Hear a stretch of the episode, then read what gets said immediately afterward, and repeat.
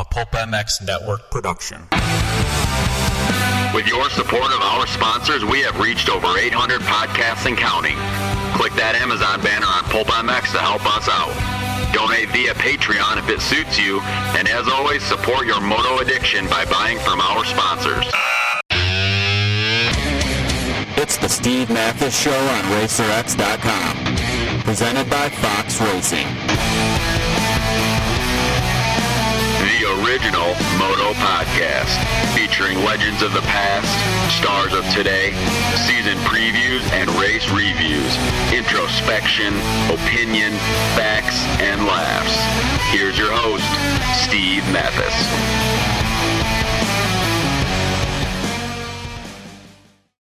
Welcome, everybody, to the Racer X podcast presented by Fox Racing. Thanks for listening. Appreciate it. Foxhead.com. Visit your local authorized Fox dealer. If they don't carry Fox, go to a new dealer, people. Uh, Ryan Dungey, Kenny Roczen, uh, just some of the guys that wear Fox Racing. Flex Air 2016 Flex out, Flex gear out now. You saw the uh, retro throwback stuff that Roczen was wearing, and uh, that's available on the website foxhead.com. Thanks to the folks at Fox for uh, presenting this thing. And racerx dot, racerxonline.com forward slash subscribe.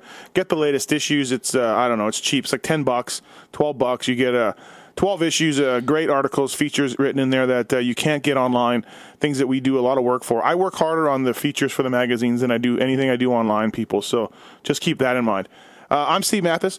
With me in the studio here, he's in, he's in town to do the Pulp MX show uh, tonight. So I don't know when you'll hear this. You'll probably hear this next week, actually.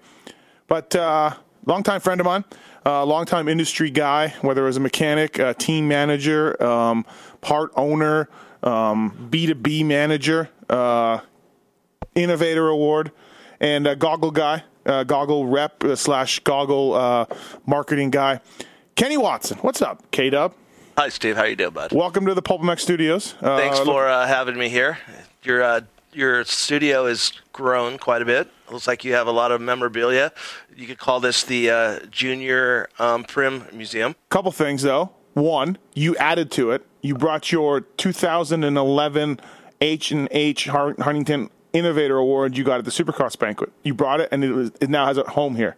I do. Like uh, I wanted to bring it, you know, t- to kind of like a a Hall of Fame, if you'd call it. So Yeah. I'd, I would like to think that uh, this is uh, turning into like kind of a Hall of Fame with all this memorabilia in here. So Um, why not add to it? The Innovator Award, which was only given out once, I believe. One and done. One man. They only decided one man could No only. one, they couldn't top it. That's why. Right. They No just- one's can do better. They many have tried. Yes, absolutely. Most have not succeeded.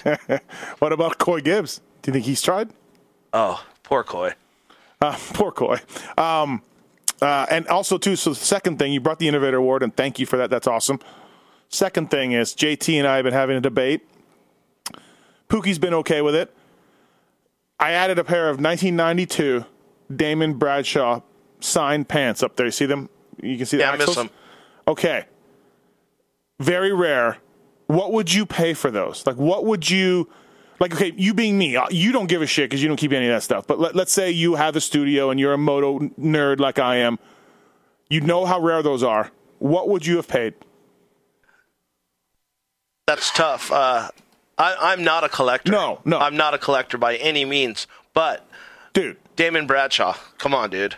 Like, it's not like you're going to get more of those. No. He, he doesn't race anymore. yeah, And- and, plus when he raced, he wasn't that guy to throw his stuff out. He'd sign autographs and sign posters Yeah. till the end, but he wasn't a guy that threw his jerseys out and gave a lot of his gear. So, you- I mean, I would have to say those would probably go for, you know, if they were at an auction, I, I could see those things going for twenty five hundred bucks, no problem.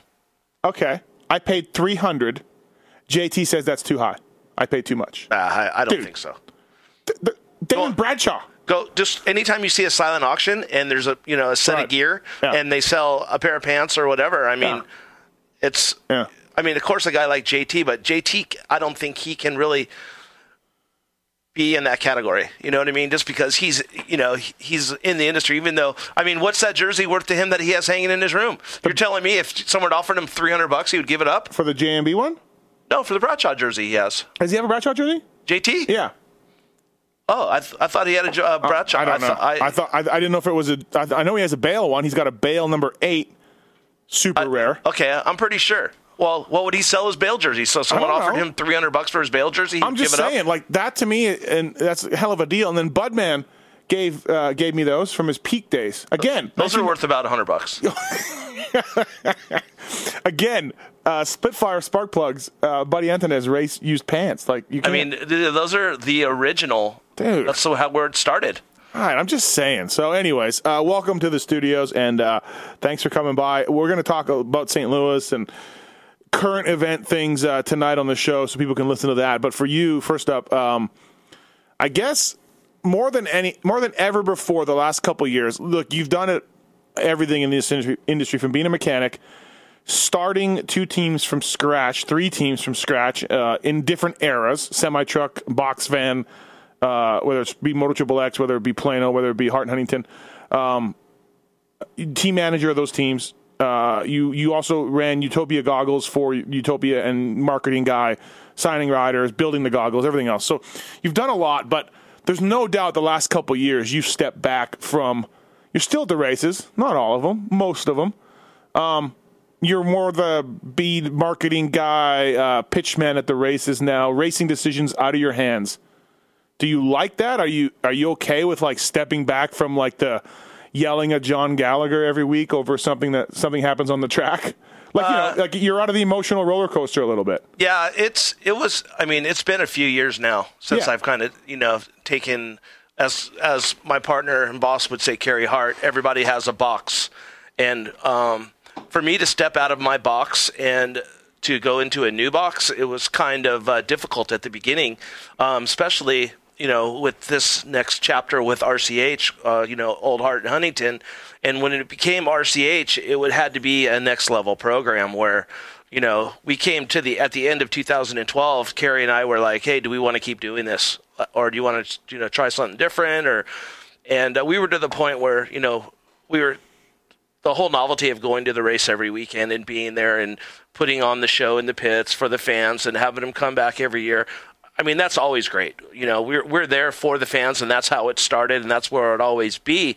But we were to the point now: do we want to keep racing at this higher level, or do we want to break it down a little bit and just you know get a little lesser guys than we had, and just go do it for the passion of the sport? And uh, and when Ricky got involved, um, it was to a whole nother level. That it was like, do you guys want to win races, possible championships, and have factory equipment? And Now you went to Ricky, right? Or did no, Hart? Ricky came to me. Oh, Ricky said, "Hey, I want to get involved." Ricky, in- well, a team Ricky, for the last couple before he got involved, 2010, 11, he was always talking to me about maybe having being a team owner and starting a team. And I've been friends with Ricky for years, and he always talked about it to me. And then finally, I just said, "Dude, I'm not going to like. I have a I have a program. I'm Uh-huh. not going to leave for you." And he looked at me and he goes, "No, idiot. I don't. I'm not trying to hire you. I want to join forces with you. Do you think that's something that you guys would be into?" And uh, he had a Suzuki connection, right? I mean, Yes, exactly. Like, he, he because was we sat down with Kawi and pretty much told uh, Kawasaki, Reed Nordine, and um, the team manager at the time that Fisher? No, it was Dan. Oh, It was Dan, yeah. That what we were going to do, and Ricky was. We didn't say his name, but we said we have a really high profile guy coming in, Mm-hmm. and we wanted to be a legit factory program, and we needed some help with factory equipment. Mm-hmm. Well, their answer to us was, um, we don't live in the past we don't care about you know we're, we're racing now we Mm-hmm. win championships and we'll always win championships and we don't you know don't feel a- that we yeah. need to spend that money with you guys we already support you guys Yeah. and you know that's basically, if you want to step up, we don't have the. yeah they said they didn't they Yeah. couldn't do it and they Right. didn't want to do it Yeah. so we're okay but we felt that we needed to give them the first option Okay, so they were out but getting back to you, how how do you feel about your? Well, that's what I was trying to lead up to. Okay. My whole deal was, you know, I th- I thought Kyle and I did an awesome job to build the program Kyle where Bentley, it was yeah. at the at the privateer level. Right. You know, Kyle Tedes- has Tedesco blows uh, good results. Matt Bond, Yeah. top privateer. You guys did a good job for a number of years. Yeah. we, we we did our best of what we Yeah. could with what we had.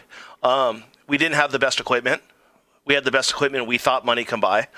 Um, but you know, things don't work out. Pro Circuit did their best with us, and they gave us an awesome, awesome package.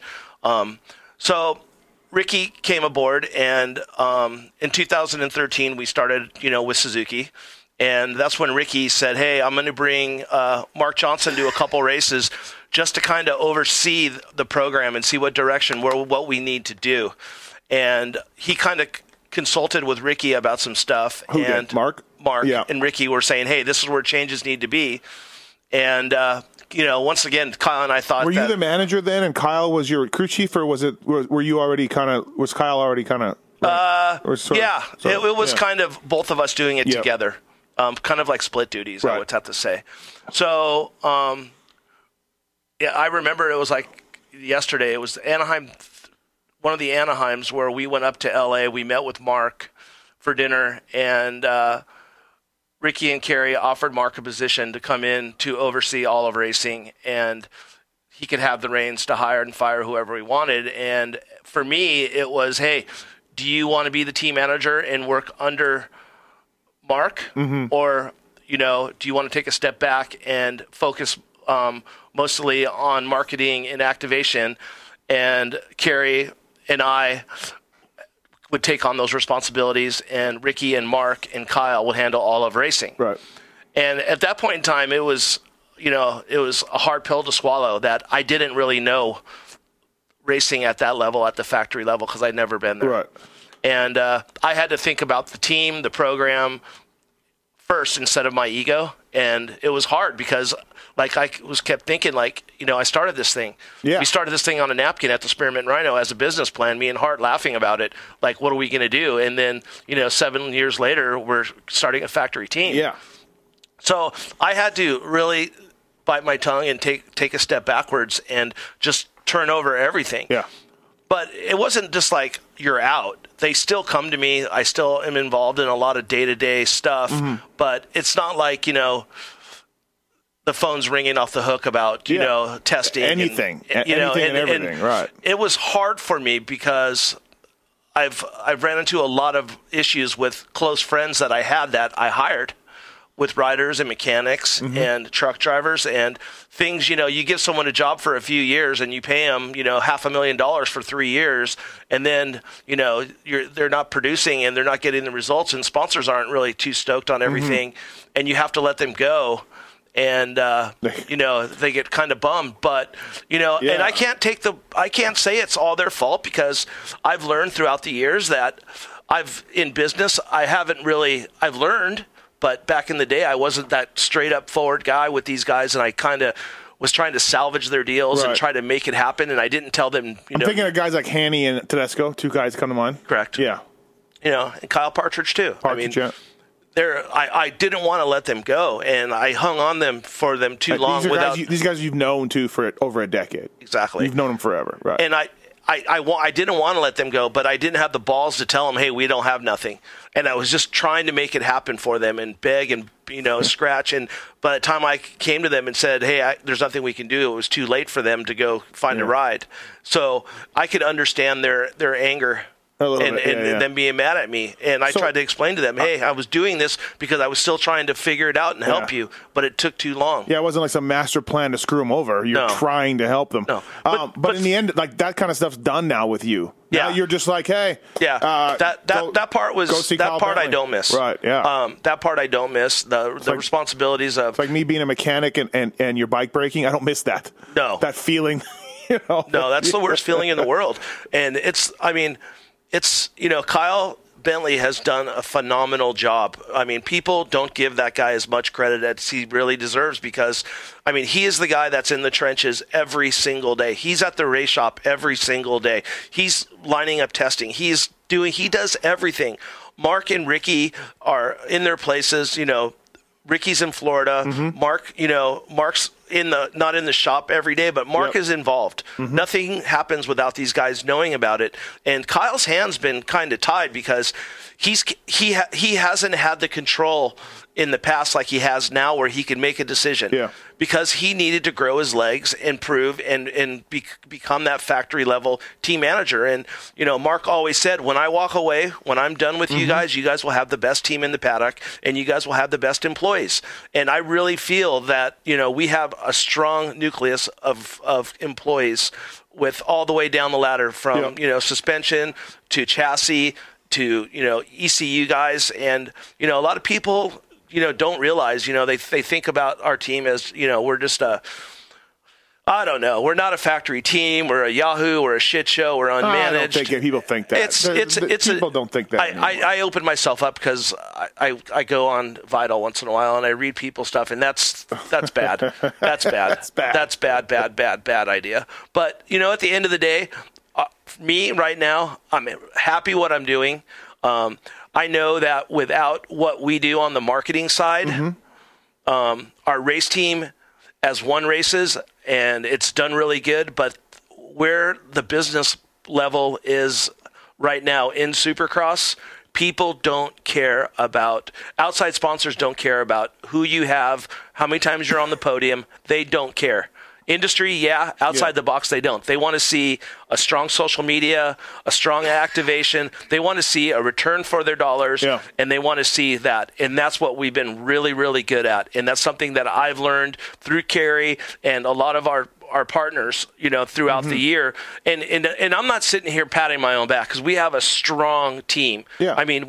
Gina D'Ambrosio, who works for us, she is my partner pretty much. She is. I'm not her boss and she you know she's she's pretty much on the day to day of running the activation and making sure you know every all the premiums are there and everything we need. And I'm the guy that's there on the weekends to help promote it to Yeah. market it to oversee the day to day and and help when I can. But she has done a terrific job. We have our setup crew and our activation guys are on point. You know Jeff and Andy and we have a great truck driver. I mean we have a solid program. I think that we could. I don't care if we were promoting, you know, Apple Jacks. We would do a good Apple job. Jacks? Cereal. I've never heard of Apple Jacks. You're from Canada. Oh, okay. It's like Nissan. I mean Nissan. Hey, so like when Roczen, Tickle, Weimer are out there, obviously you want them to do well and you want to kill it for your team. There's no doubt. But it's a little different, right? Your position where you're like, hey, I'm sipping on a cocktail, let's say, or I'm. Uh, I wouldn't say that are because- you are you are you still like just uh, like You know what? At the la- this year has been a little bit different. The last like as soon as we got Kenny and like when he would be out front, dude, I was like I was nervous. Like I was like, man, and I was just thinking I was so happy when we won that race at Anaheim one. Yeah. Like I was just last year? Yeah, I, I was Yeah, yeah. happy for everybody involved. You know, myself. Mm-hmm. I was really happy for Carey because I know that's what his dream was to to to be able to win. And it sure is funny how you you win a race and then all of a sudden you're not happy unless Yeah, you're winning, yeah, and yeah. you're not happy unless you can win the Yeah. championship. Why can't we win more? Right? And it's like that now. I mean, we get second, and I can see the, the look on some people's faces where they're just so pissed. You know what I mean? And I'm just like, dude, you're like we had Matt Boni and dude, uh, Daniel we McCoy. we were happy when we were trying to make the main at first. Yeah, yeah. And then if we were going to win, be the top privateer, Who's the longest standing guys on your team? Obviously, you Brian. truck truck driver Brian. Truck driver. Has he been there? Yeah, he's been there since. Brian's the, been there since 2009. okay. And Kyle was what? Kyle came in at 11. 11. Okay, so he's been there for a while. Kyle's been there at 11. So yeah, these guys have seen the the ping pong or beer pong and smoke. Kyle didn't too. see that. Kyle wasn't yeah, yeah, around Right, right. But things, yeah, like you said, the team's changed totally. the Like, team has changed. But it's you- changed three times. Do you do you want to get back in or no? Not at the racing level. No. I, I mean, I don't know enough about personally the bikes, the setup, the you know all that kind of stuff. Uh-huh. I, I I don't have. I mean, it's a lot of work. It is Yeah. a lot of work, and you know when when this came up, Carey was saying, "Hey, what we need to do is put everybody in a box what they're they're best at, not what they're okay at." Mm-hmm. And he's like, "No disrespect to you, but you are an okay team manager." Right. And I was an okay Yeah. team manager at the privateer level because Did you tell him he was an okay freestyler? I know I said he's an okay team owner. Okay. I, could, I could see you say that back to him. Yeah, but you know it. You know, so right now we everybody has their job duties Uh-huh. and uh, their box for say that they're in, and everybody's doing a great job. I mean, I, I mean, So you're okay with your role? You're good. I'm 100% Yeah. fine with it. Um, you know, a lot of people don't understand and realize, but it's it was tough. It was really tough for me because I thought that I felt kind of like I was getting pushed out, Mm-hmm. and you know I was reassured by Carey and Ricky that I'm a partner in this team. You know they both committed to me. They both said, "Hey, you're going nowhere. You know we need to do what's best for this team, and you know you help build Mm-hmm. it. You have a lot of great input in some areas, and some areas you you don't." Mm-hmm. And that was kind of uh, you know hard for me to swallow, but Yeah, yeah. I. I, I did it and I put my head down and I I just do what I have to do on a daily basis to make RCH you know the best it can be.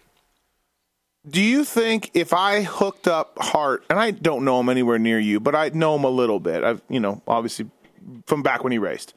Do you think if I hooked up Hart to a lie detector or so, what's that sodium? Thanks for hitting that mic again. Sodium pentothal. What is that? The truth serum, right? Do you think if I hooked up Hart to one of those or gave him an injection of that and said, "Are you having fun?" that he would say yes? Because it's no like your team. That's people don't understand. Maybe, Like- I, I would say, I would say he would say no. yeah, I, I think so too. I would say no because this has turned into fun into a job. Yeah, yes, yes. And the, the reason I say this is like, okay, you, you can't say anything, but it's looking like Roczen's leaving your team. Um, you had the dad blowout last year. Uh, uh, Suzuki, you battle with, you don't battle with Suzuki, but you have Suzuki now. You're you're dealing with them on a factory level. There's different politics going on with that, with the Yosh guys and you guys, and not so much you because again you're away from that. Hart's whole operation, two trucks, staff, you know, egos, perhaps crew members that don't like each other, whatever you want to deal with. Like this, I wonder. Yeah, I, I, I think you would Hart would say no. This has now been a. It's awesome because you guys are winning 450 Supercrosses and 450 Nationals, which is pretty amazing. But I don't know if it's fun. yeah, you know, uh, he, there's a there's a podcast out, and I think it's called Cycling. I'm not familiar with any other podcast but my own. But they did an interview Okay. with Carey Hart about his new direction in life, and if you get a chance to look at it, Oh, so he's not texting me back ever. he's he's retiring podcasts. from MX completely. Fox, no more ads, photo shoots, no more no more riding motocross for a living and getting paid to be a motocross athlete. Zero. Because he still gets paid by a lot of people to bolt on and to endorse motocross programs. He is not doing that any longer. He is starting a new project and it's called the Good Ride. And what it is, um, he um, just signed a five-year contract with Sturgis, and he's going to be the the uh, Grand Poobah, whatever you call those dudes, the Okay. Master of Ceremonies, the Whatever. Grand Marshal. There you go, yeah. the Grand Marshal of Sturgis for the next five years. He's doing a deal with uh, a motorcycle company to you know build custom bikes, and he's becoming a bike builder.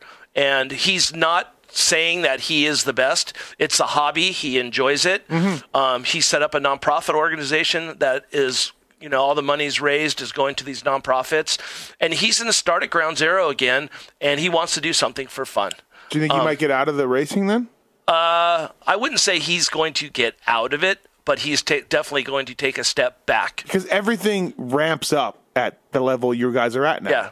It's no longer like, hey, we got a, a wasted space after party. Yeah. And Tedesco and Blos are, are hey guys, good job. Well, so you 10. know- like you know, this this the team is kind of RCH is broken down into two categories. You have your racing category and your marketing and activation. Marketing and activation box is all me and Carey. right? Racing is all Mark Johnson, Kyle, and Ricky. Okay? Carey's job under marketing and activation and sponsorship is to raise money. So he has a big play in dealing with the sponsors, mm-hmm. dealing with agents that do or don't go get deals Yeah. done. Yep. So there's a lot of stress on him to get money Yeah, and sure. to do that. And you know, he he doesn't want to deal with that stress of you know. I You know, think like- it's going to be like his tattoo shops and all this other Yeah. stuff. He did that because he he loved he passioned Yeah. you know tattoos and he wanted to have a shop and that turned into a full business and not fun and he got out of it. Yeah, and then and then you know Roczen's dad comes out with that interview last year, and he's probably like, "WTF?" Like what? You know, like I'm just trying to have a race team here, Yeah. man. Like you know what I mean? Like, But th- I mean, yeah, I, you don't speak for him, and I don't know him that well, but yeah, that's what I'm saying. I'm just when I see him, when I hear him interviewed, I don't know if he's having fun anymore. Yeah, I think all. he is. Okay. And you know, going back to that whole Roczen situation, I think that uh, you know, I, th- I think that was good for all parties. You think? I would be. I would be furious. Uh, I mean, was we Hart. were furious. We were all Or- or mad. Ricky, but the way that has brought the team together and opened people's eyes up, it's it's really made a big difference for the riders, for the rider, and the team working together. Yeah. Um, I think right now we have the best relationship the team has ever had with with Ken. Uh, he's happy. He's having fun. That's his Mm-hmm. big thing. I got to have fun, and you know, he hangs out with the team dinners and and Yeah. it's he's um No, you know I mean, no, he's it's- it's- he's got some trust going with the team again. It's good that that's happening, but you know, at the time, you're just like, Yeah. oh god, Yeah. you know, I, I- that's all. Um, yeah, I've got this theory, uh, and again, you can't really say it, but it looks like Rox is leaving your team for for Factory Honda, and Coy, our buddy Coy, has come in. They haven't done what probably a lot of people thought they would, uh, myself included. They have phenomenal resources, phenomenal uh, go- things going on with, with them and riders and everything else. And you certainly you worked for. Well, when you were Plano, were you given stuff from Honda, or was We that were Honda support. But through Honda, Honda, okay, Yeah, through So- Honda, but it went through Plano Honda. Okay, but so you worked with Honda there as a team manager. You worked with Kawi on on Hart 19. You worked with Honda, Hart 19. You working with Suzuki. Now uh, I just brought up the JGR thing. Kenny's leaving to go to OEMs. Chad folded his team and certainly has told probably both of us in private about some of the battles he had with Honda and Kawi when he was there, when Chad had his team. It's just, and you guys are trying to do this, is why I'm bringing this up. Like you can't battle the OEMs, man. Whether it's Windham on Geico bike, getting his suspension taken back one year, just factory Honda saying, "Hey, we're not going to give you factory suspension anymore," or you guys battling James, or Coy and Yamaha. We know they battle. Yamaha and, JGR are not pumped on each other. You you can't battle the OEMs. I just have this theory, man. They they and it's fucked because you they all have red fenders or green fenders or whatever. Like you know, Roczen wins, Suzuki wins. Okay, let's get. Some, But- I, I just want to get but- something straight right Yeah. here, and this has always been a question that I hear, and people don't understand, and, and maybe the other party wants to think that they're they're higher than we are. Yoshimura and RCH are at the same level. Of course, yeah. Level. They say they're the factory team. We're not. We are both the factory Well, team. Yeah, I don't know how anybody would would. We I- are both the factory Yeah. team. If you ask Suzuki, I mean, you have factory equipment. it's you have, it's yeah. there's Okay. no difference. But get- There's no okay, difference. But you can't. Like my theory, and I've said it, I've written it, and I think when Kenny goes, I'll probably write this column again. You can't battle these guys. They don't want. They, you can battle them to a point. I like, I, like this is what I think. I think like during the Like Forrest Butler, Rogers like perfect. Millsap's Brayton short. Not gonna beat Ryan Dungey. Not gonna beat Marvin. You guys just stay down there. I I I, there, I, I agree to a, a certain a certain extent. Yeah. I think the OEMs want the outside help when the economy's down and things aren't Sure, going good yeah. and bike sales are down and Right. maybe they're Yamaha getting pulled out. back. Yeah, Yeah, yeah. people are pulling out and hey maybe and then they're they're like oh okay. I mean a perfect example is Yamaha pulls out. JGR's our factory level team. We're giving them all the support, all the money when the economy was shit. Well, JGR stuck it out and worked their asses off and, you know, got James Stewart and did this and, you know, got, you know, Justin Barcia and did everything they were supposed to do. Didn't work out, you know, a bummer for them, but they risked it and they went out there and did it. well, and then- now the economy turns around and a couple guys come available and they're doing well and they're like, ah, threw the middle finger up and Well, Yamaha blew JGR's offer for Cooper Webb out of the water. I think they blew everybody's offer out of the water. Okay, so if you're JGR, a North Carolina kid, you're trying to get this kid, You're pissed. and Yamaha's like, "Yep, we finally have some good amateurs, and we're taking them." Chad wants to hire a couple of guys on Kawi's. Kawi's like, "No, no, no, no, can't hire them. We want that guy." Yeah. You, I- you guys, um, I don't know if you. Ba- I mean, you battle a bit with Suzuki. It's just, and again, like I don't understand it. But and and then you have Coy, Mike Genova, Carey Hart, uh, other dudes. They're Mitch Payton. They're trying to make a profit, or they're hoping to make a profit. Forrest Butler. Do you think Honda, KTM, Cal, they don't give a shit about profits? They're wasting millions. It's two different, entirely two different setups. And in our sport, I think it's a little broken. And we've seen it time and time again. The OEMs will only let you get to a certain level. I firmly believe that if an OEM found something on a bike, um, uh, a frame mod, a swing arm mod, uh, a whatever, something that worked bitching. Because say they talked to the Japanese guy who actually drew the plans up for the frame and decided on the tension level and torsion levels and the thickness of the aluminum. And this guy in Japan said, you know what? I really think you guys should try this. And they go out trying it and it works bitching. I don't think any of these OEMs are passing that down. I don't think they would. I, I, I don't know about Yeah. that. I mean, I, Yeah. I the way you put it, Like you you would have to think not just the way you stated that. I- but I'm not sure on all fronts. I Yeah. can't. I can't. just- once again, I can't speak for the situation with RCH because I'm not in yeah, there. yeah, yeah. No, it's You just a theory. mean? It's just a theory I have. I mean, I know. I know between RCH and the European, the Europe guys with you know Everett's Uh, Gamore's Everest, yep, team yep. and Japan, they're on a weekly email updates, all that stuff um, from Japan. Mm-hmm. I know, you know, the reason why you know there's there's stuff you know that we do that other guys don't do, and you know some people don't want it. Some people think they they don't need the help and they they're fine by themselves. Mm-hmm. Um, and it goes and then it could go for uh uh anybody's team. It could be you know Yamaha. You know they're not going to. You know I doubt Chad's going to come up with a good setting and then go share it with with JGR. Well, those but those guys have to give the settings that they supply every week to, to Yamaha. Here you go, or to Kawi. Here you go. Here's our logbook. yeah, but doesn't mean you they can't stroke yeah, it a little bit. yeah. bit. th- doesn't mean they have to put it in there, but it's a constant battle. You depend on these guys. For I, I would parts. say though, if, You- if I would think that they would want to if they were working better with them. You know what I mean? yeah, I mean, a red bike is a red bike or whatever, winning, right? I mean, isn't that kind of the bottom line? I would agree. And I don't know if it's these guys being afraid of losing jobs. Like if someone at at Yamaha says, or someone at Kawi says, you, you know, RCH is winning on Kawi uh, or Suzuki. Let's just use Suzuki because that's that's what applies. RCH is winning on Suzuki.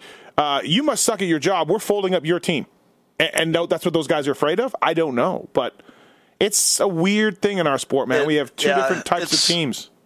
It's tough. It's it's a tough. It's a tough. Um, all right, I, don't- you don't want to talk too much. You're going to get in trouble, I guess, if you keep talking. No, I mean I got nothing to. I mean on that on that point, Yeah. I like I said, I don't deal with. No, I the- know, I don't but- deal with them. but you know and I going don't. You know, Suzuki's been. You know, they took a chance with us. One reason why we had to share a shop was because they didn't know us. I mean, it was me and Kyle Bentley. Right. and you know some mechanics and we just show up you know and they weren't too happy when we showed up I, I can tell you right now yoshimura was not happy because Bernut at, was back. at the beginning we sat down with yoshimura and didn't want to be we wanted to team up with them and come and and be you know uh-huh. rch yoshimura they wanted no part of it they were like nope Mm-hmm. so we had to go do what we had to do, and then they they put us there. So that's where that's where it happened. And those guys, you know, the Yoshimura guys, they've had a tough season. You Yeah. know, they've had a yeah, tough, yeah. tough season. And you know what? Those guys put the time in just like everybody else. Oh, of course, yeah. You know what I mean? And you know, you got to feel bad for them. And it's just, you know, it happens. It's racing, and it happens, and it sucks. And everyone wants to point fingers, just like you said. Oh, this guy's taking your team because that sucks. I don't think. I think you know, there's brand loyalty there with Yoshimura and Suzuki. You know, Yeah, it goes deep. yeah, forever, deep, right, yeah, Deep. yeah. And because they had a bad year, I doubt that that's going to happen. I doubt that's. I do too, but I'm just saying there's been a history in our sport of teams battling with the ones that supply them bikes and parts. I, I could I could understand that. Yeah, I, and I- I, and get I- that. I get that. Why? And I don't, know. I don't know. I, I'm with I'm you with on you. that. I'm with Um, you on that. Hey, thanks for listening to the BTOsports.com RacerX podcast presented by Fox Racing. Race Tech people, racetech.com. These guys have been in business for over 30 years, supplying racers, riders, and tuners with factory level suspension to everyday racer. There's a lot of top suspension guys in the pits that got their start with Race Tech. Uh, trust me on this. There's more than a few guys that have learned underneath Paul Thede and gone on to, uh, to great things. Paul Thede, the original suspension guru. I guarantee you, Eh, probably 82.7% of you people listening to this podcast need some sort of suspension work, whether it's uh, just a simple oil change with new bushings and seals, give your bike some love, whether it's the right spring rate for your weight and or speed, or maybe you just need some revalving on the machine to uh, help you uh, take first place in that Chicken Licks Raceway. Something, something uh, on your bike needs attention for Race Tech. I guarantee you. Freeze, Gilmore, some of the guys just using uh, Race Tech Privateer Proven. They work with uh, Ben LeMay also. They're back with Ben LeMay, and uh, they offer a full line of Race Tech high performance springs. These springs are called high performance because they're extremely lightweight for their rates and feature the tightest tolerances in the industry. You want to save 10%? At uh, Racetech, go to PulpMX 2015. When you order, you can save 10% at racetech.com. And they're uh, proud sponsors of this podcast, and we thank you guys. All right, back to the show.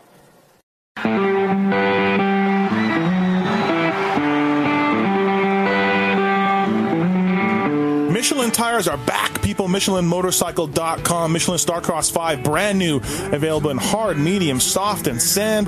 Uh, their off road tires are some of the best ones out there, and they've revamped this whole lineup. There's no one who knows these tires better than our own, Chris Keefer. When they're calling it comfort casing technology, what are they talking about? Is this a fancy marketing term or what? No, it's actually the carcass of the tire itself. So uh, how much it flexes or how, you know, sidewall stiffness that you have when you come into corners. And what's cool about this tire is even from the previous version of the MH3, it gives more. So when you hit square edge or you're coming out of a corner with some bumps, it has some give to it and it's more comfort. So it doesn't feel so rigid. A lot of that has to do with the, the CCT. So you're telling me the comfort casing at the end of the day, maybe it helps you a little bit to have some suspension in tires. Yeah, obviously it's flexing a little bit, but also too when you come into corners, you don't want it to roll on you. So they've got that dialed in to where you come into a corner and you still have enough stiffness where it grabs and bites, but yet straight line you have comfort. Hey, as a former factory mechanic, Keefer, I know all about mounting tires, um, so no problem for me to mount anything. Right. Well, maybe not a moose. Uh, you found mounting these new Michelin's uh, pretty easy, actually. Yeah, I'm a great test rider, but my mechanic skills are novice at best. So mounting the tire wasn't too bad. They sent me a bunch of tires to mount before testing, and I was out there busting in the garage. And normally you got to put some tires in the sun, let them soften up a little bit, but this.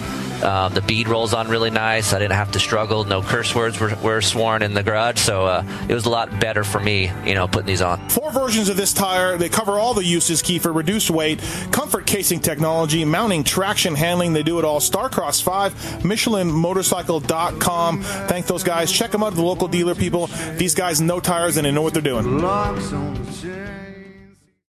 Let's go back to okay. So you started in '93 with Crummy or Lewis, or what was Uh, your first no, year? I started- I Not started- timing, but your first year. My first full year on the national or the the AMA circuit was 1995. Oh, okay. I thought you were a little bit earlier than I, but you were helping out before then, Lewis. Yes, I Crumb. well I did I I helped out Kyle here and there.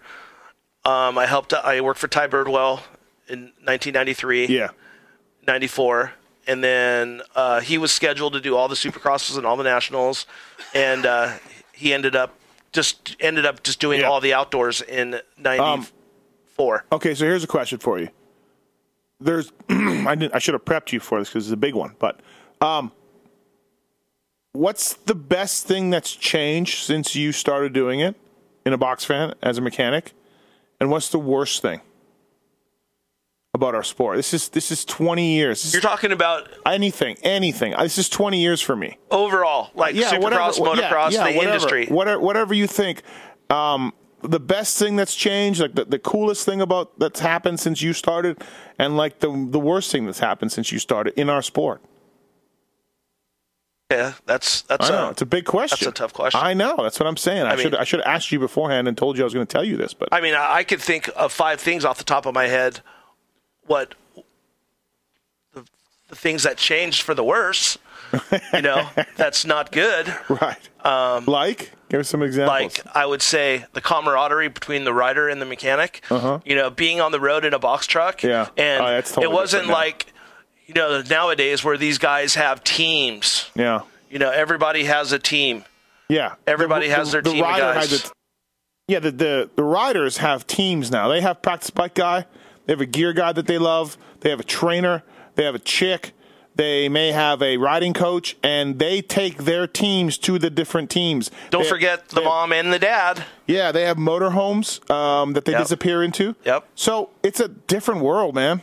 total different world. Uh, you know, like I was saying earlier, these guys, the the camaraderie between the rider and the mechanic uh, used to be so much better. Uh, hands on. I mean, you would you would be on the road. Your rider would stay back with you sometimes. You know, race to race. Mm-hmm. You guys would stay at the same hotel, go eat, hang out for weeks and weeks. You would be his team. You were his guy. No such thing as a practice bike guy. Yeah. You know all that stuff, and you know all, just everything. McGrath had Lou. That's about it.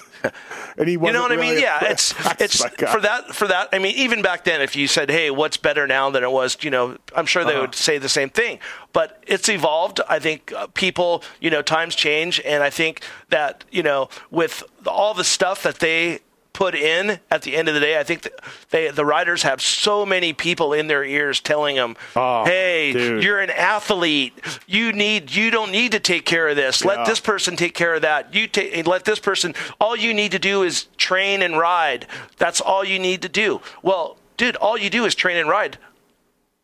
That's all you're ever going to know is train and ride. You're not going to know how to do anything. Yeah. And I think that's a big problem. And I take my hat off to those riders that like to do their own stuff, to like to, you know, that you could talk politics or talk sports, and they Yeah. they're not so shelled. And you know, that's that's where I stand it's, on that. It's, it's also too like me in the media game now. Like, I write something critical of somebody. There's four people standing around the rider. A telling them what I wrote, like because the rider doesn't care, right? He's busy Yeah. riding and training. A telling them what I wrote. B probably getting it wrong, you know, because they're slanting it. And and C uh, not tell like admitting like oh f that guy. Like there's nobody to be like yeah he's right or whatever. Yeah. So like the entourages of parents and the wives and girlfriends for me as a media guy are worse than dealing with the rider. I, I mean, I don't know at that level of media guy, but what I do know Yeah, is telling you what- it's it's hard because of that. Um, I think these, these guys want to be taken serious as athletes from stick and ball sports. They want to be treated like that. Well, if you want to be treated like that, you need to play the part and you need to act it. You need to take the criticism on the chin. You got to say, "Yep, that guy was right. I screwed up. I did this. I did that." Because 75 or 95 percent of the time, someone writes something, it's the truth about the situation.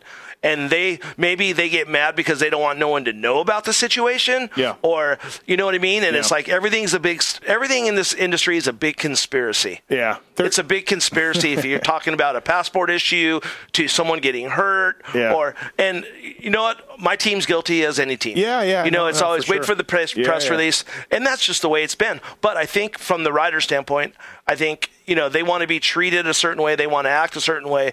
They need to be a professional athlete. Deal that's part of your deal is to deal with the media.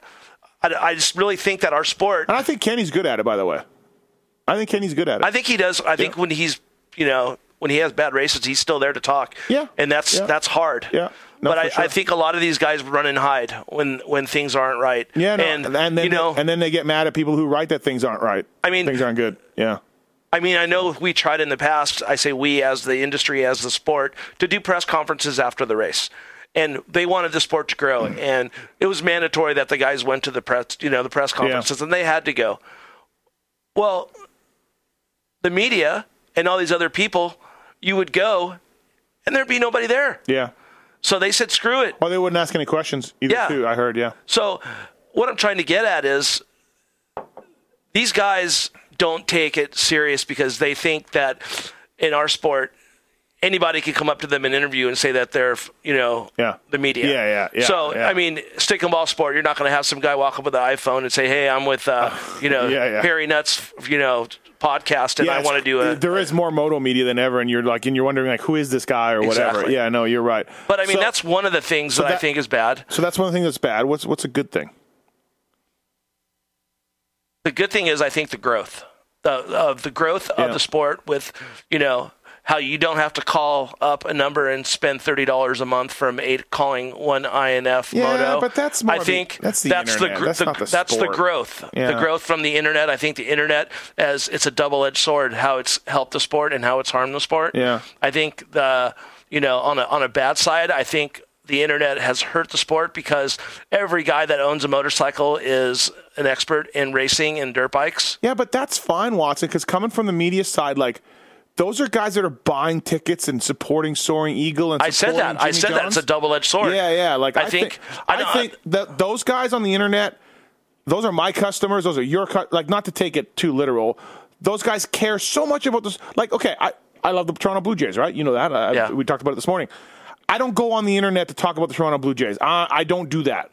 These guys are so passionate about motocross and supercross. They go on message boards to debate what Roczen's doing.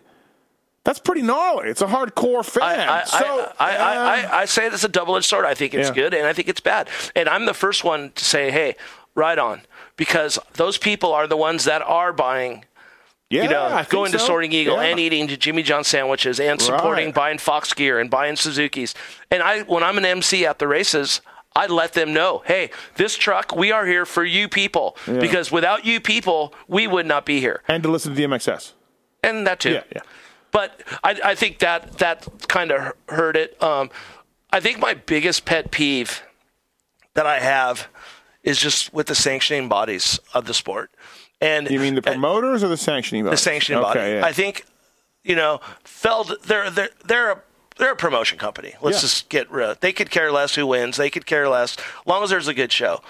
But I have a hard time believing, you know, that you have, you know, two guys, and pretty much one guy making these decisions on on people's livelihood of taking races away, away, black flagging people when this isn't their number one job. I mean, one guy's it is. think The other guys, you know, these are guys that work their asses off. All the guys in the, you know, at the race Right. shops working during the week. And then there's this one guy millions of dollars at stake. millions of dollars. At stake. This is Yeah. professional at the highest level of motocross Yeah. racing. And then you have a guy that comes part time that has all this authority and that is so one sided, it's not even funny. Mm-hmm. It's he doesn't even want to hear about stuff, and it, it's just that that's what really bothers me. Why people like that are even involved? Why does that need to be there? You know, why? Well, you have to have a rule. I understand it. Yeah, yeah. but I, I, it's it's just But a- Watson, think about this. Think about okay. So you've been doing it since '95. I've been doing since '96. Uh, whether it was when before the FIM was involved, AMA was involved.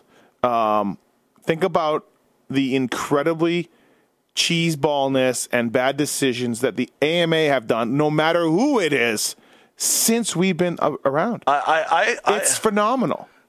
It's Did you're it's- talking about me? Like I, I could use my situation for an example. When I worked for Brian Deegan and he goes to ride his bike, Yeah, no. how he got yeah, fined for that. No, it's and it's, you know how the guy in second on. place was saying he was on his bike when he crossed the finish line. He didn't win. You know the Yeah. AMA flipping out. I mean, there's been so many bad That's what I decisions. mean. But, it- but at the end of the day, I think it's positive. I think the sport is growing. I, I think do too. Yeah. I think that you know there's more people we're seeing in the pits. There's more people that are coming to the races, and even if it's live on TV, I think that it's good. I, I, I really think that Feld has taken it to another level. I know we always talk crap like, "Thank you for our jobs, Feld," but you know we'd be there with them or without them. Mm-hmm. But at the end of the day, I think that the sport has grown, and Yeah. you know I think it's it's funny to me now, maybe But- because I'm older. Okay, yeah, but but also too, I've I've said this before. Like, okay, I agree, it's growing. I agree, Feld does a good job. Uh, MX Sports trying to do a good job, um, investing in TV. But like, we used to have Coors, we used to have Wrangler, we used to be on ESPN. Like, you know, which I guess ESPN two wasn't that big back then, but whatever. We were on ESPN two. Like, okay, and if you look at our sport, Watson, okay, Jason Beam brought Dodge in, correct? Connection. You, Kyle Partridge, and you, Soaring Eagle, or, or Saquon. Saquon. Saquon. Um, Jimmy Johns is through Ricky. Okay, when he raced cars, right? Um, JGR. All of that is through NASCAR teams. What No they, What they have. What they have. Are you kidding me? yeah. Dada? Yeah. Okay. Uh, energy drinks, they started in Moto, so they're there. My point being is like, where is the Taco Bells, the Verizons, the the just the companies that are like, you know what? And I talked to David Evans about this, really smart guy that works for agency at JGR. Like where are the where are these companies that don't have an in, don't have a buddy, don't have a connection, that go, holy shit!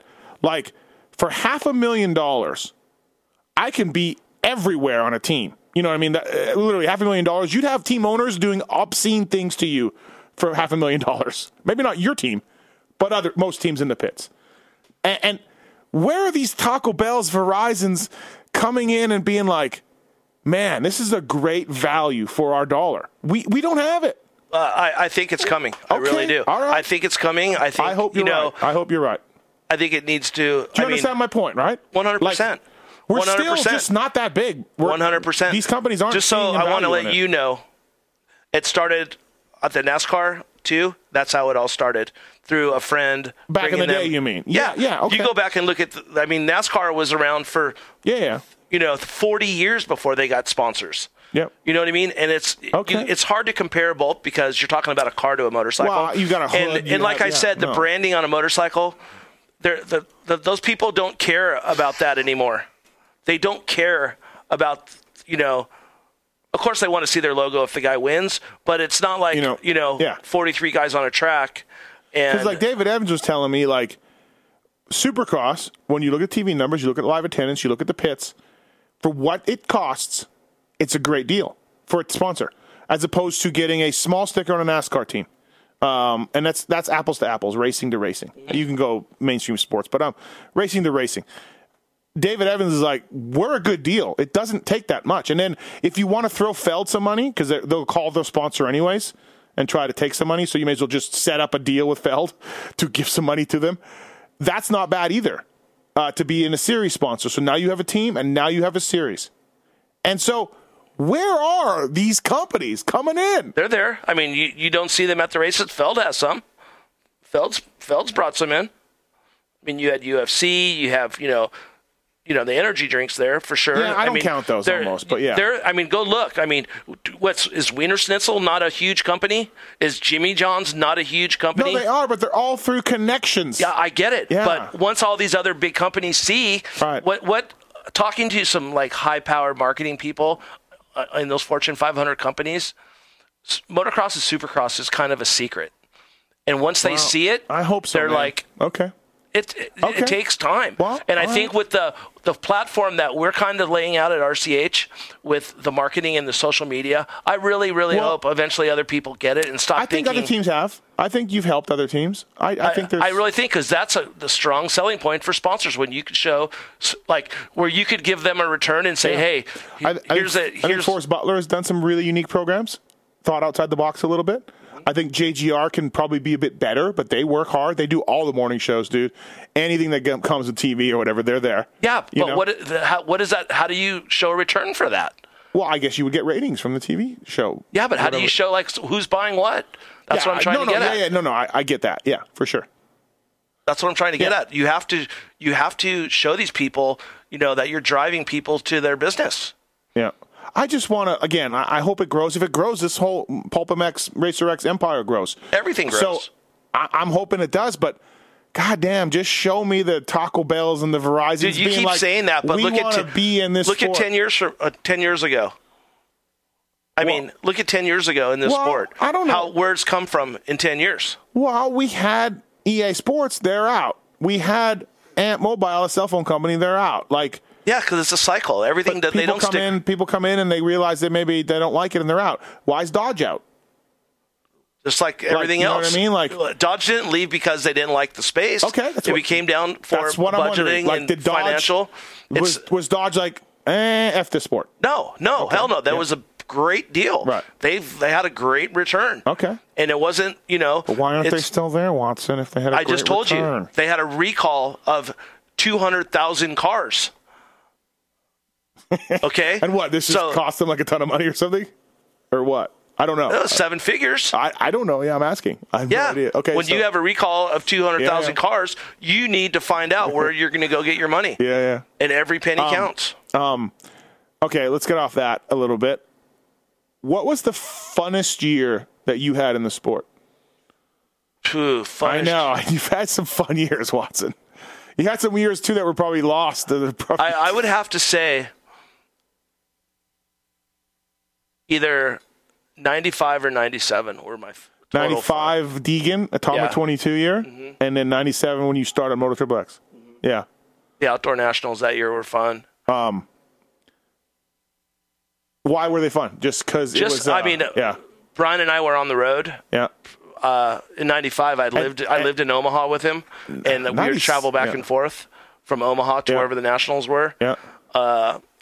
It was just fun. Yeah. You know, I was young and Right. didn't have a didn't have an address and lived out of a gear bag and had no responsibilities but working on a dirt bike and it was just a good Yeah. time. And the Triple X years, I mean, that's just, that's probably a lot of work, but it was fun. You It guys, was. You guys. It was. yeah. It was a lot of work. you of guys work. created something for sure. Yeah, it was a lot of work, and but you know what? It was You and it was Jordan- you and passion driven for fighting. sure. Oh, all the time. it was passion driven, and You uh, won a race too, like when you think yeah. about, like, like I mean, yeah. '97 it was totally fun. '98 started to get yeah a little sideways. if someone came to you right now and said, "Hey, man, I want to start a race team, Supercross, motocross, and I want you to be my guy. I want it to be edgy because I don't think they'd hire, they'd even they wouldn't even no offense, Watson, but if they wanted a serious like factory program, they wouldn't look at you. Okay, No. so no offense. So, but if they say, "Hey, Watson, like I don't know." Grocer, right? Grocer's in a, into booze now and something, right? I don't know.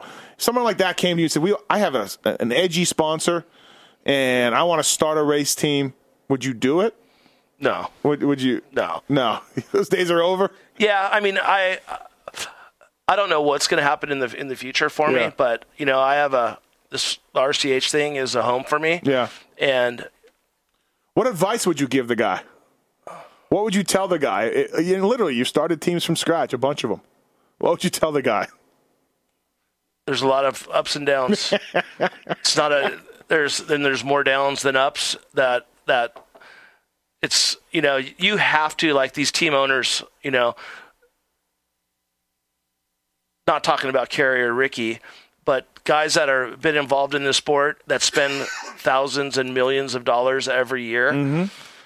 Man I just see that that they must have a lot of it a lot of money to spend because you Are you talking about Mike Genova maybe right now? I, I'm not going to say any names, Yeah. but you know, when I when I do ask these guys, you know, what they get out of it, and they just say they have a lot of money. That's great. We need those guys. I, I, I don't know what to say to them. You know what I mean? But it's, it's I'm glad they're there. After, like, if I were to start a team, if I won a million dollars, uh, I wouldn't start a team. But if I won a lot of money, let's say, and I was going to start a team, I would be perfectly, I think, happy for all the reasons I outlined earlier. I'd be perfectly happy to have a team with two top 10 guys, well, fifth to 15th place, main event, 450 guys. I, that, that'd be perfect for me. And I would give dudes like, like, uh, Chisholm and Brayton and guys like that a ride. You know what I mean? I'm not going to win. Yeah. But but I saw I've seen what it's like on your team's level. I've been as a mechanic and I've seen the pressures and talked about Hart not having fun and and talk about the OEMs battling you a little bit. So I don't want anything to do do with that. I'm just going to be here.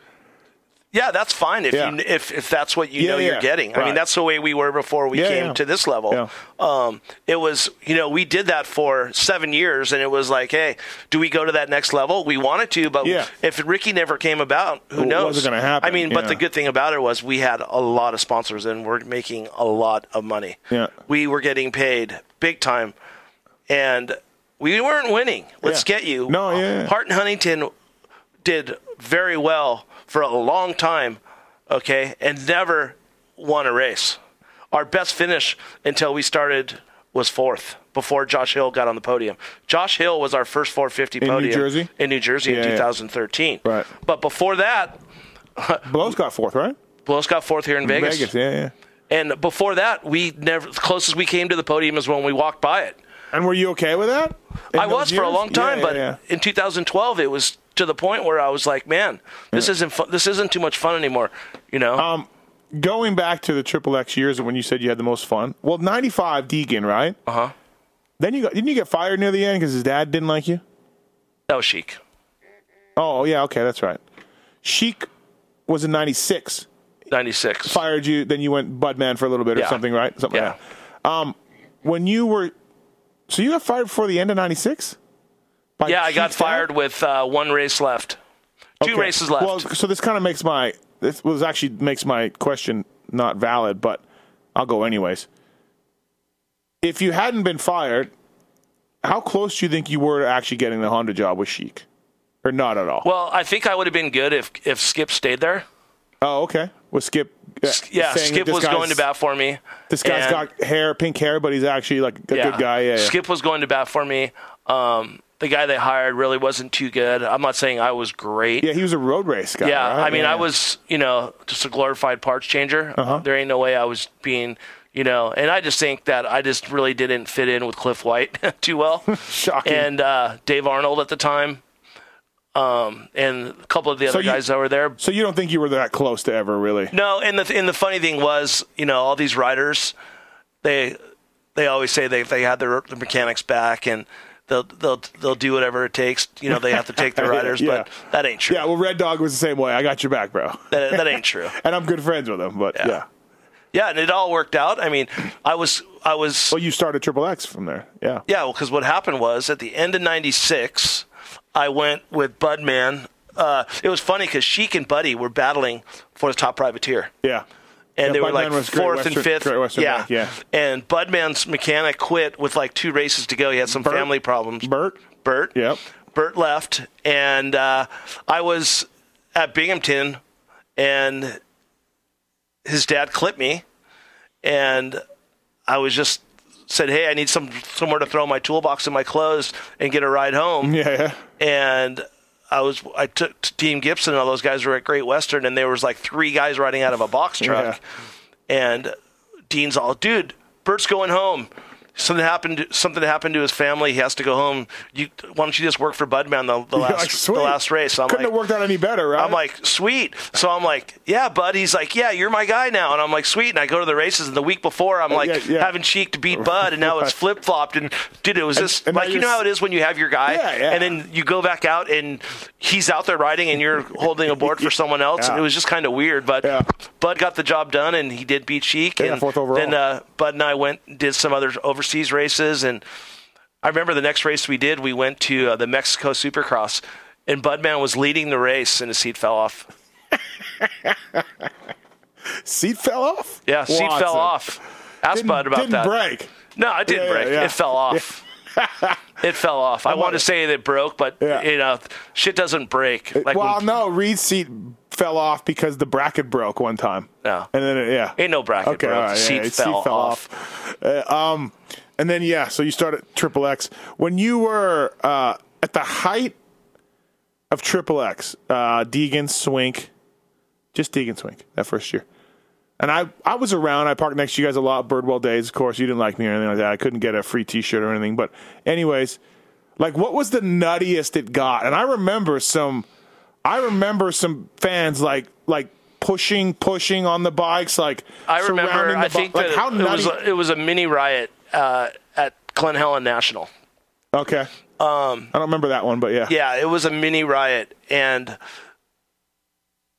Brian's Jordan's smashed throwing things out. exactly what happened was uh, first moto. Brian smashed his pipe.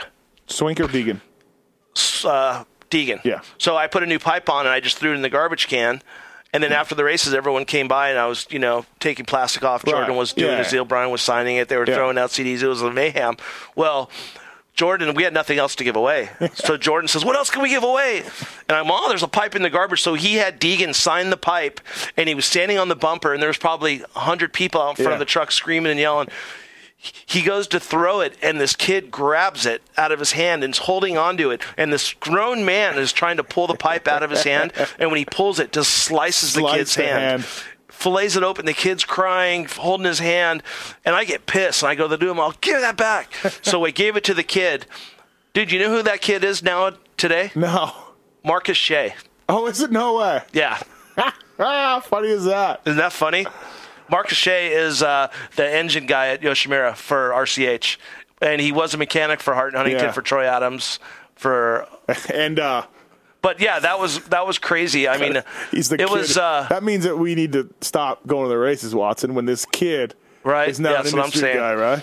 but uh, there that that was I think the the whole industry didn't know what to expect with that. I mean, it was Yeah. about punk rock as punk rock got, It- and uh, people don't understand because like I was around and there was only four semis, um, maybe five, maybe Yeah. Troy had one and maybe Mitch had one. I don't know. And there was box fans and there was tons of box fans and you know we had easy ups and we would travel to the race and yeah, like at times I wouldn't make the main. Birdwell made four first way first year, but four out of sixteen. Uh, we wouldn't make the main, but when we couldn't make it back to our box round, sometimes if we're pitted next to you guys, like we're just like we got to wait because Yeah. all these fans, they're, we're gonna run them over. We can't get in the box fan. Like I don't want to fight through all these fans. Yeah, it was know? crazy. I mean, you, we had some. I mean, they weren't guys that were winning, but pretty high profile guys with you know Brian Deegan and Swink, Phil yeah. Lawrence Oh. and and Brian Swink. Phil Lawrence. I'm sorry, that was '99. yeah, that was like, sorry, Three- with Deegan, with later. Deegan, with Deegan, Deegan and, and Swink, and- and right. Sw- but you know, '99 was a, a really good time, and I think Yeah, Preston and Lawrence. Yeah, in '99. yeah. 97 was fun. It was, you know, it was all new and it was it was a good time. But I think what happened was you could see um, in 98, I think we bit off a little bit more than we can chew. Yeah. Um, when all Kawis, Yeah, and we, we brought on way too many people, Yeah, yeah. and it kind of, Gothic J, yeah, it kind of, you know, Curry. the money, Yeah, the yeah. money thing, Right. it just turned upside down. Too much money was being spent. We started going in the red. We started saying, "Oh, we'll pull out. We'll Yeah. use money from the next year." So then in two, in '99, we just said, "Hey, you know what? Let's just do Supercross only, and we'll let Travis Preston use the box truck with Shawnee to go to the outdoor nationals." And we helped with some flights and did that, and uh, they were pretty much on their own. What did, what did you think of that story I did, the oral history of Moto Triple X, when you read it back?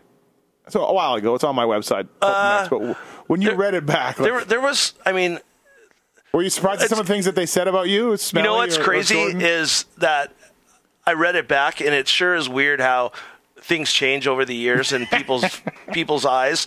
When people, or memories change, right? Memories dude, change. all too. I know, Yeah. and I'm not trying to throw anybody under the bus.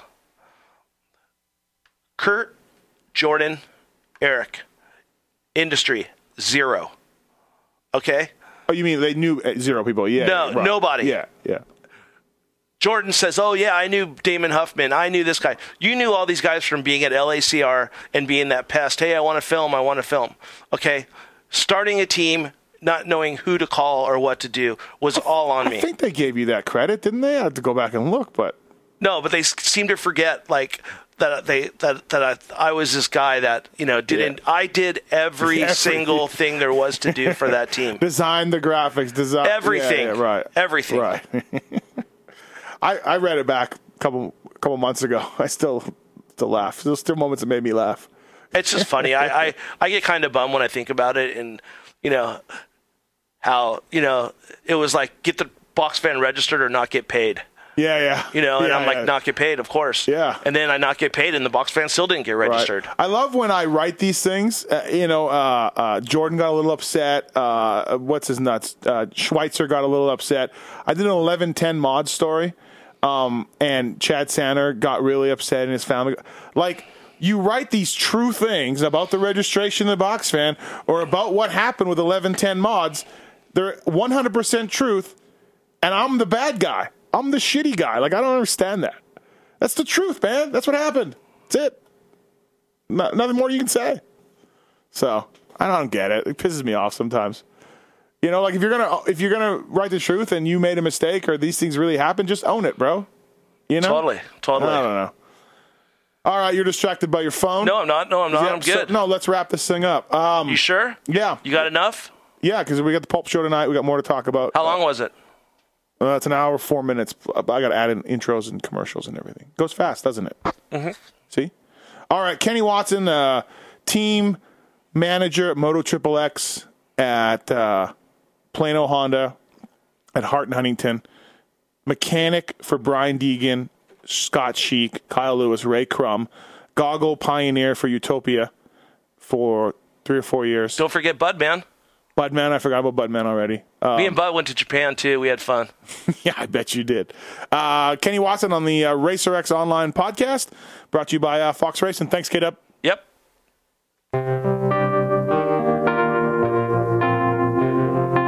Thanks for listening to the Steve Matthes Show presented by Fox Racing.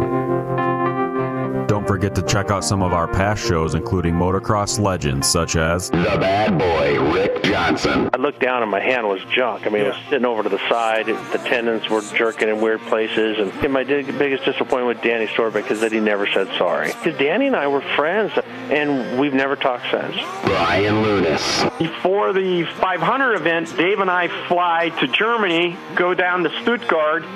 There's this little shop out the back of the Mahle factory. We get our cylinders, take them back, and you know off we go. And you know we ran Nikasil cylinders as a factory part for a handful of years before anybody ever saw it in production. Dave Arnold. And, and Magoo was all, you know how he did the big pancake thing, and right. and he's got the thing. He's completely laying on the gas tank trying to miss his tree. I mean, he would have gone even harder, jumped farther if that tree hadn't have been, you know, if, if it hadn't have been there. The Hurricane, Bob Hannah. I love the guy. I don't dislike. I think he's the greatest competitor this sport ever had. That absolutely 100% in my mind. I firmly believe that statement I said about these modern day guys in Switzerland or Holland or Belgium on 45 minutes on the same bike. You're not beating Roger. Are you crazy? They're not doing it. If they think they're so much better nowadays than they were in those days, they're fools. They're different bikes, different times. The Beast from the East, Damon Bradshaw. it got to the point where I didn't want to leave home. And once I got to the race, I wasn't into it. If I wasn't going to give 100%, I'm not going to take their money. The working class hero, Doug Henry.